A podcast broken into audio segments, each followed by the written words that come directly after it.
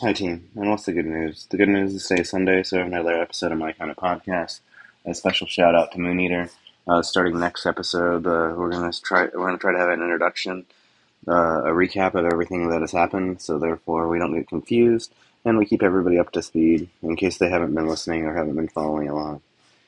We're gonna try to make that happen for you to try to make things more clear and transparent. But either way, let's pick up where we left off last week, and we're gonna keep going. His eyes faced forward, and now his vision was blurry. He was succumbing to the darkness. His eyes swelled with water. Josh probably wasn't even aware that anything was happening as he fell over backwards. So much for making the game-winning touchdown.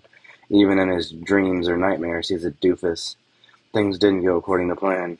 It's always the small things that trip us up, like a hard count hike when Josh forgot about part of that part of the plan. This is like martial arts. Do you know how hard you can hit someone with a distance of a hammer swing? Or a hike, perhaps? This gave Jenny pause. Something was wrong. This was Josh's chance to be the hero, and yet here he was lying on the field in the fetal position, holding what remains of his legacy. This may come in handy, Alice read from the label, and her curiosity got the best of her. She turned the top of the shiny gold and purple box near a quarter turn, and poof! The box disappeared into a puff of smoke, and in Jenny's hands was a jockstrap, or a nut guard. The jockstrap looked up at Alice, and said, He may be a winner, but he's not going to have kids. I did what he wanted. He wanted a sign. He wanted lights. What more could I do? Even an arrow. This gave Alice pause. Hmm, yeah, that would have came in handy. But nah, we don't need that. Alice laughed as the piece of cloth evaporated into nothing because it was no longer needed. Jenny watched as the slight breeze carried the atomic particles away, leaving only a tiny seed. Discarding that seed, Alice flipped her hand, and the seed landed directly in the astroturf nearby. Almost instantly, the spring the seed sprung root and produced a beautiful flower, and when it bloomed, it was another box, but a smaller one. This one was more off color, but Alice didn't notice as she was too fascinated about what transpired right before her eyes. It was another mystery box.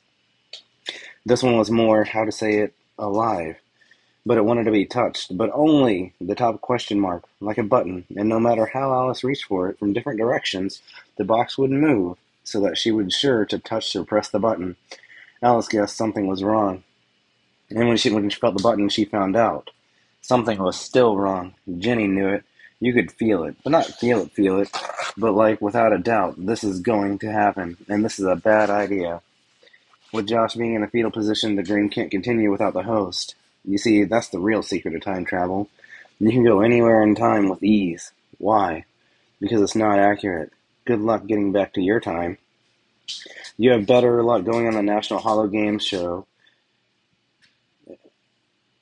You have a better chance of going onto the National Holo Games show. The cost is right. Getting chosen as a candidate, getting the correct price of an object, and getting one moonstone on the giant wheel, and then getting to the showcase showdown so you can finally meet Guy Sani and show him the shirt that you made that's purely original. Yeah, just like the thousands of original people that you beat out to get there.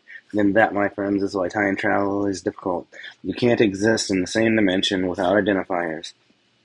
The sound that followed was either a cow's est- ecstasy moan or a low idle of a motorcycle. Before before a bang, pop, and fizzle, and a bunch of other special effects that our, buzzing, that our budget doesn't allow for.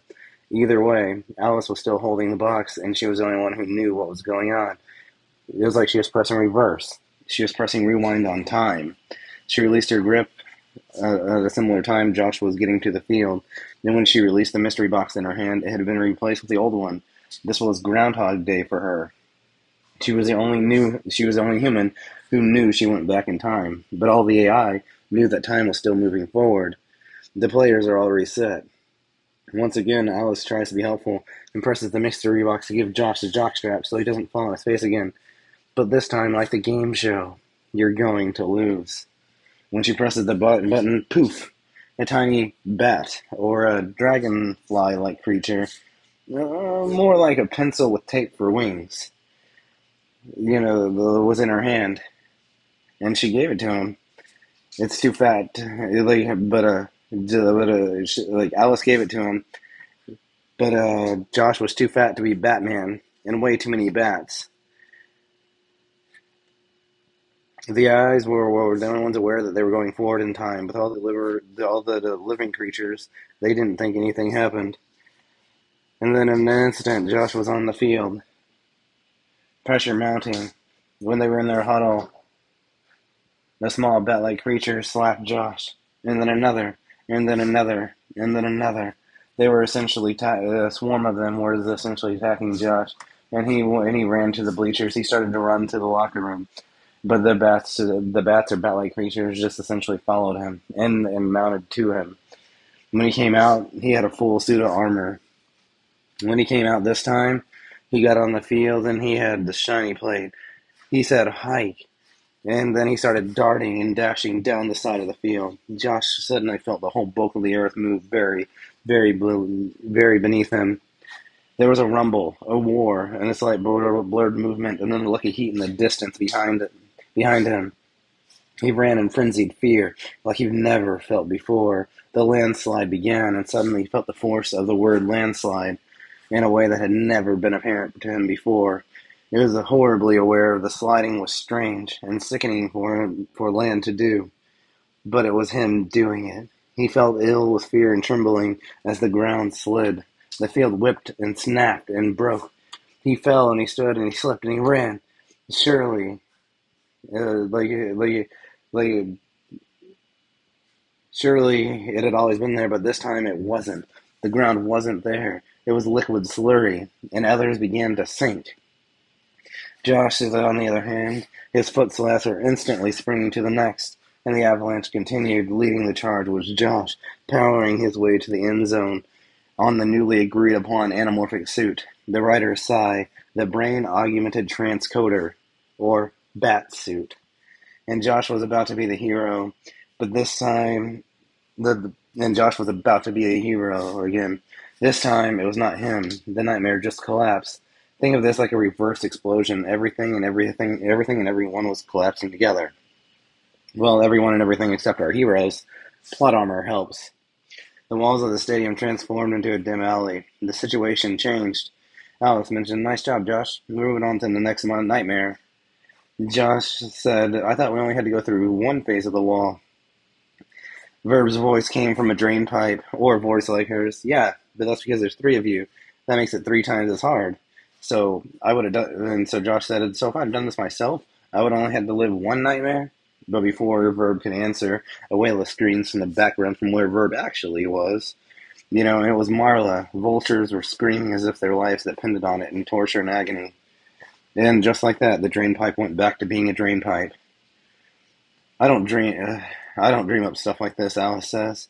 Josh responded, "Well, we just saw my nightmare, and that was pretty embarrassing."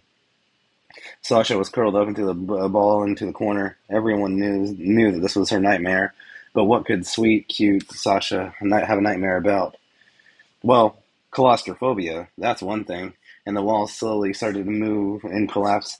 The only direction that wasn't closing in was in it was a door.